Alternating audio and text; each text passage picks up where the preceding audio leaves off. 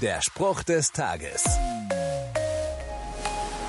Wer mit kleinen Kindern schon mal Verstecken gespielt hat, der wird das Prinzip kennen. Wenn ich dich nicht sehe, kannst du mich auch nicht sehen. Dass das nicht stimmt, ist völlig klar. Und auch wenn ich etwas nicht sehe, kann es trotzdem da sein. Und trotzdem fällt es schwer, Dinge zu glauben, die man selbst nicht gesehen hat. In der Bibel gibt es dafür ein Beispiel.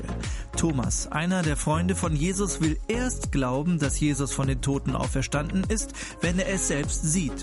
Dazu kommt es später auch und Jesus sagt im Anschluss, Du glaubst, weil du mich gesehen hast.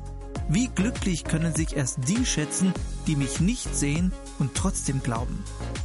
Jesus zu sehen ist etwas, das ich nicht erzwingen kann, aber ich kann versuchen, mich auf die Dinge zu konzentrieren, die Jesus in der Vergangenheit schon für mich getan hat.